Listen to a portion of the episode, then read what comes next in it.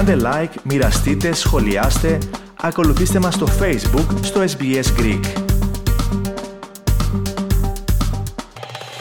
Ραδιοφωνία SPS, ακούτε το ελληνικό πρόγραμμα, στο μικρόφωνο ο Αλέξανδρος ε, Λογοθέτης και βέβαια συνδεόμαστε για μία ακόμα εβδομάδα με τον πολύ πυρονομικό μας, ε, τον Βασίλη Κορδό, για μία ακόμα νομική ενότητα, ένας ε, δικηγόρος στο σαλόνι σας. Βασίλη, καταρχάς, καλησπέρα. Γεια σου, Αλέξανδρε. Λοιπόν, ε, είπαμε ότι σήμερα θα μιλήσουμε για την κακοποίηση ηλικιωμένων ως αποτέλεσμα πληρεξουσίων, σε σχέση λοιπόν με τα πληρεξούσια. Αλλά θα ήθελα να ξεκινήσουμε, αν μου επιτρέπεις, από μια ερώτηση κάποιου ακροατή μας, ναι. ακροατής ή ακροάτρια, δεν ε, διευκρινίζεται γιατί μας έστειλε και ανώνυμα το, το μήνυμά του ή μήνυμά της ε, και να το υπενθυμίσουμε αυτό 0448 799 323 μπορείτε να μας στέλνετε τις ερωτήσεις σας ανώνυμα φίλες και φίλοι. Καταλαβαίνουμε ότι αυτά τα θέματα είναι ευαίσθητου χαρακτήρα οπότε καταλαβαίνουμε ότι πολλοί από εσάς δεν θέλετε να δημοσιοποιείτε το όνομά σας. Τώρα τι ρωτάει ο ακροατής μας; Όταν χωρίσει ένα ζευγάρι και πάρει διαζύγιο ακόμη μπορεί να πάρει μερίδιο από τον πρώην σύντροφό του; Ε, αυτή η απάντηση, πρώτα-πρώτα, εάν δεν έχουν ξεπεράσει 12 μήνες από το μερομηνία του διαζύγιο, η απάντηση είναι ναι. Αν περάσουν 12 μήνες από το διαζύγιο, χρειάζεται ένα βήμα πριν από αυτό. Πρέπει να πάει στην άδεια του δικαστηρίου πριν ξεκινήσεις να ζητάς παρουσιακά θέματα και αυτά. Αλλά δηλαδή, Ακόμη και αν έχει τελεσιδικήσει το διαζύγιο, έχουν πέσει ναι. υπογραφές κλπ. Έχει εκδοθεί η ναι. δικαστική εντολή. Μπορείς μέχρι και 12 μήνες μετά να πας και να διεκδικήσεις και πάλι μερίδιο, έτσι. Ναι, 12 μήνες χωρίς άδεια και μετά από 12 μήνες χρειάζεται την άδεια. Αλλά πιο πολλές φορές το δικαστήριο του αφήνει. Έχω, έχω υποθέσεις που πάνω από έχουν περάσει 12 χρόνια και το ξανανοίξανε. Γι' αυτό γίνεται, ναι. Ναι, μάλιστα.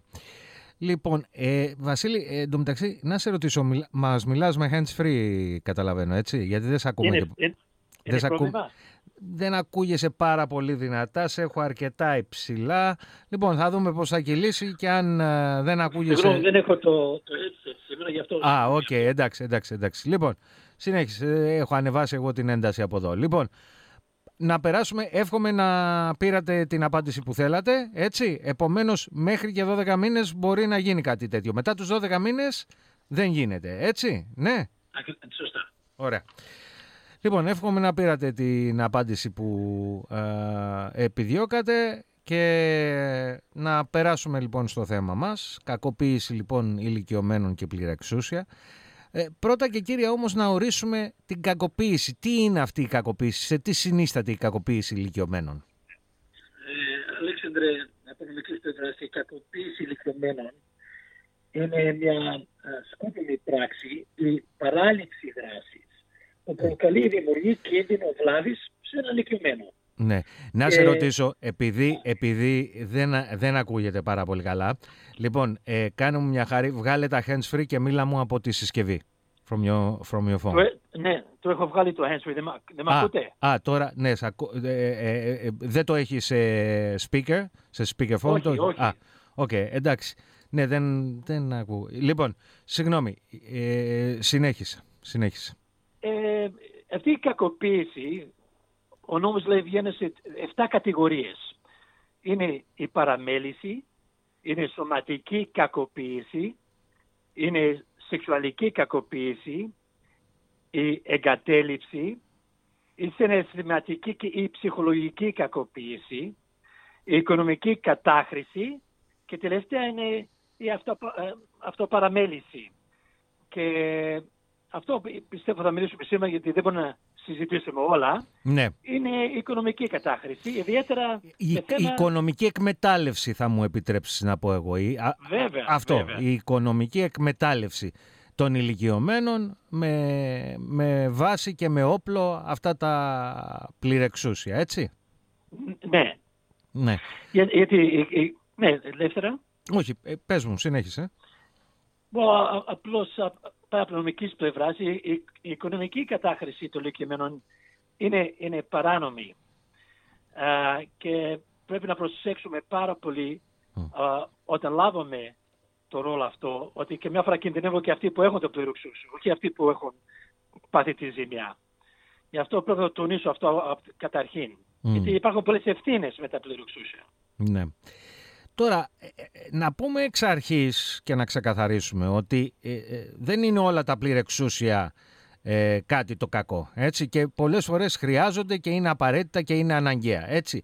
Άρα να εξηγήσουμε πρώτα-πρώτα τι είναι τα πληρεξούσια, ποιους τύπους πληρεξουσίων έχουμε. Αν δεν κάνω λάθος είναι δύο τα βασικά πληρεξούσια, έτσι. Το... Λοιπόν, ε, ε, και, και ναι. βέβαια να εξηγήσουμε και ποια είναι η σχέση αυτών των πληρεξουσίων με την κακοποίηση ηλικιωμένων. Πολύ ωραία ερώτηση. Ε, αυτό που τόνισε στην αρχή ήταν πολύ σωστό. Πολλοί ε, δεν έχουν πληροξουσία και βρίσκονται σε μεγάλα προβλήματα. Γι' αυτό ε, σε πολλές συνθήκες μετράνε πάρα πολύ να έχουμε τέτοια ε, χαρτιά. Αλλά γενικά, επειδή ο νόμος εδώ πέρα είναι, δεν είναι ομοσπονδιακό, πέφτει στους νομούς Δηλαδή, ο νόμος στις, της Victoria... στις πολιτείες, ε, στις διαφορετικές... Πολιτείες. Ναι, ναι, ναι. ναι, ναι δηλαδή ναι. η Βικτόρια έχει άλλο νομό με το New South Wales, με τη Queensland και τα υπόλοιπα. Αλλά γύρω πολύ ο νόμος είναι γενικά ο ίδιος, αλλά υπάρχουν εξαιρέσεις.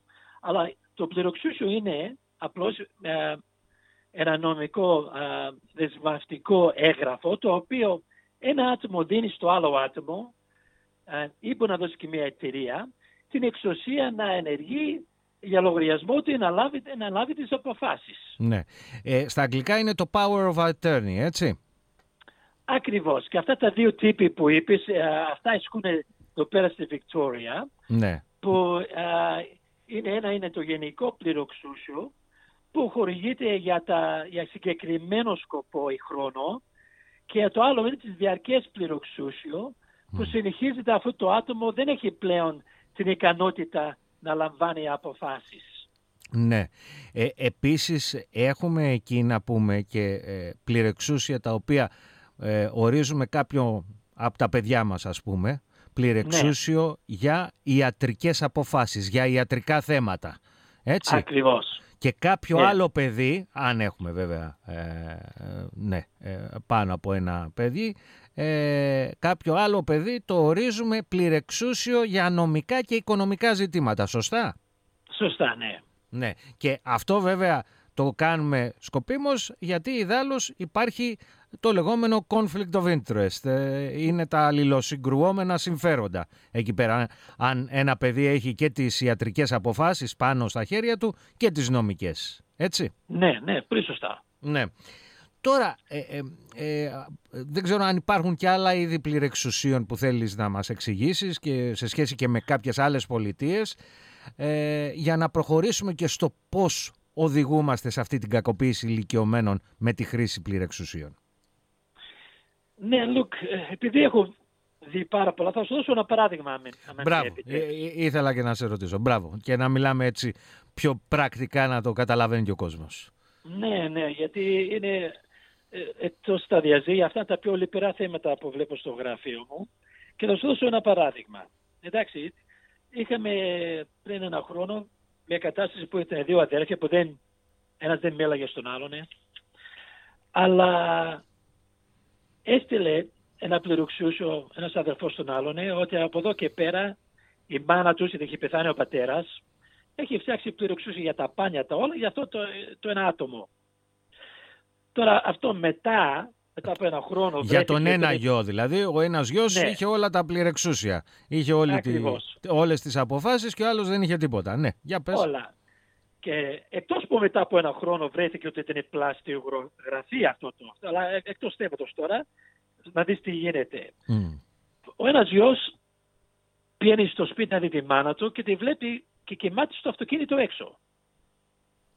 Και λέει, μάνα γιατί εδώ πέρα είσαι, παιδί μου, μέσα δεν ξέρω, άγνωστα άτομα έχω πει, δεν ξέρω τι γίνεται, μου είπα να φύγω έξω και μάμε στο αυτοκίνητο, βρε αμάν. Όταν προσπαθεί να πει μέσα στο σπίτι, του λέει ο άλλος έξω τώρα, εγώ έχω πυροξούσια, δεν επιτρέπει να δει στο σπίτι, δεν σε επιτρέπω να δεις τη μάνα.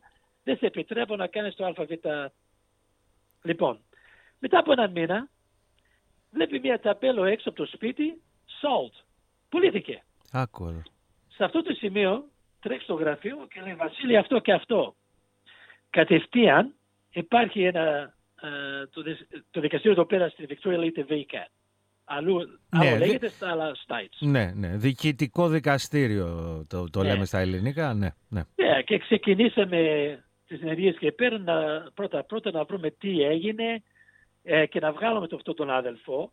Γιατί αυτό που βρήκαμε, ότι το δικαστήριο ρώτησε πού είναι τα, τα, λογο- τους λογαριασμούς της τράπεζας και βρήκαμε ότι όλα τα λεφτά που είχε η γιαγιά, θα πούμε, Μμ, τα είχε φάει ο ένας γιος όλα. ορίστε. Και μιλάμε, μιλάμε πολλά λεφτά.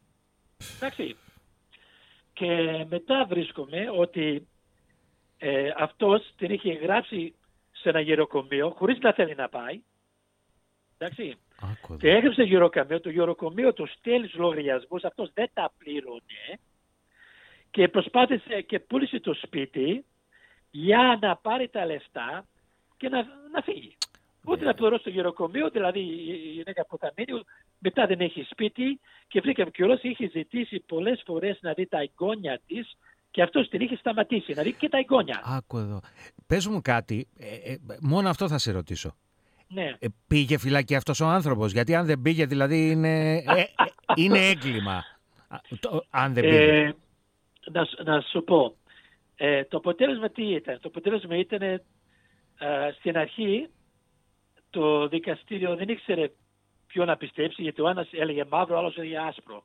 Και είχε βάλει α, τους state trustees να λάβουν τα, τις αποφάσεις της γυναίκας. Μετά όμως, όταν τελείωσε το δικαστήριο, Ε, βγήκε... να, συγγνώμη, εδώ να κάνουμε Ναι. έτσι για να εξηγήσουμε και κάποιους όρους ε, στους ακροατές μας που πιθανώς δεν ξέρουν. Οι Ναι. state trustees είναι το κράτος. Το κράτος λοιπόν αναλαμβάνει ε, την διαχείριση των προσωπικών σου θεμάτων, είτε αυτά είναι ιατρικά, είτε είναι νομικά, είτε είναι οικονομικά, εφόσον εσύ δεν έχεις κάποιον άλλον άνθρωπο στη ζωή σου, έτσι, που μπορεί να τα αναλάβει, ή εφόσον εσύ δεν είσαι σε θέση να τα διεκπαιρεώσεις. Σωστά, Ναι. έτσι. Ναι, σωστά. Και, και, να, και να έχεις άνθρωπο, πολλοί προτιμούν τους state trustees γιατί είναι ανεξάρτητοι. Ναι, αλλά βέβαια έχουμε ακούσει και εκεί πέρα κάποιες υποθέσεις, όπως ξέρεις και εσύ, πρόσφατα στα μέσα Βέβαια. ενημέρωσης Ναι. και στο Queensland και, και αλλού. Ναι, ναι, ναι. ναι, ναι. Ε, λοιπόν, Ναι. εν πάση περιπτώσει, α- ε, ας το αφήσουμε αυτό, ας το προσπεράσουμε. Συνέχισε λοιπόν με το αποτέλεσμα, σε καθυστερώ. Λοιπόν, το, το, το αποτέλεσμα ήταν ότι το δικαστήριο εφού βρήκε τα χαρτιά αυτά, είδε η κα- η κακοποίηση που γινόταν, πριν βγει η απόφαση, ένα μεγάλο θέμα έγινε. Δηλαδή, όταν έφτιαξε α, τα πληροξούσια αυτά, ήταν το μυαλό της ήταν σωστά. Και αυτό είναι μεγάλο ιατρικό θέμα. Μμ. Γιατί εμείς λέγαμε ότι αυτή η γυναίκα δεν ήξερε τι έγραφε. Πρώτα πρώτα δεν διάβαζε εγγλέζικα και ξεχωριστά από αυτό είχε πρόβλημα υγείας και δεν μπορεί να καταλάβει τι, Τι έγραφε. υπέγραφε, τι υπέγραφε. Ναι. Στο τέλος όμως δεν υπήρχε πρόβλημα γιατί βρήκαμε ότι ήταν πλαστογραφία anyway. Αλλά θέλω να σου πω, ναι. αυτό όποιος σκέφτεται τώρα να κάνει πληροξούσια, υπάρχουν πολλά πράγματα που πρέπει να σκεφτούν. Λοιπόν, μπράβο. Ναι. Μπράβο. Άρα προλαβαίνεις επομένως την επόμενη μου ερώτηση και να ξαναπώ εγώ και να ξανατονίσω ότι τα πληρεξούσια είναι καλά. Έτσι γιατί μπορεί να βρεθούμε Ναι. σε μια θέση δύσκολη που δεν μπορούμε να κάνουμε το πληρεξούσιο πλέον, έτσι. Ε, γιατί έχουμε πάθει άνοια και πλέον δεν μπορούμε να κάνουμε το πληρεξούσιο, δεν μπορούμε να υπογράψουμε και μακάρι να το είχαμε κάνει γιατί έτσι κάποιος άνθρωπος δικός μας θα έπαιρνε αποφάσεις για εμάς. Ε, ε, άρα είναι καλό πράγμα τα πληρεξούσια, αλλά πώς Ε, μπορούμε αυτά τα πληρεξούσια, ε, Βασίλη, ε, να τα φτιάξουμε έτσι ώστε να ελαχιστοποιήσουμε τον κίνδυνο της κακής χρήσης τους; Ναι.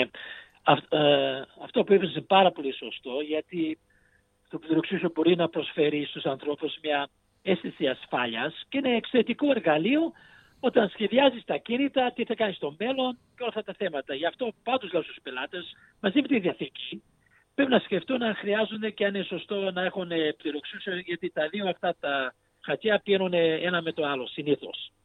Ναι. Εντάξει.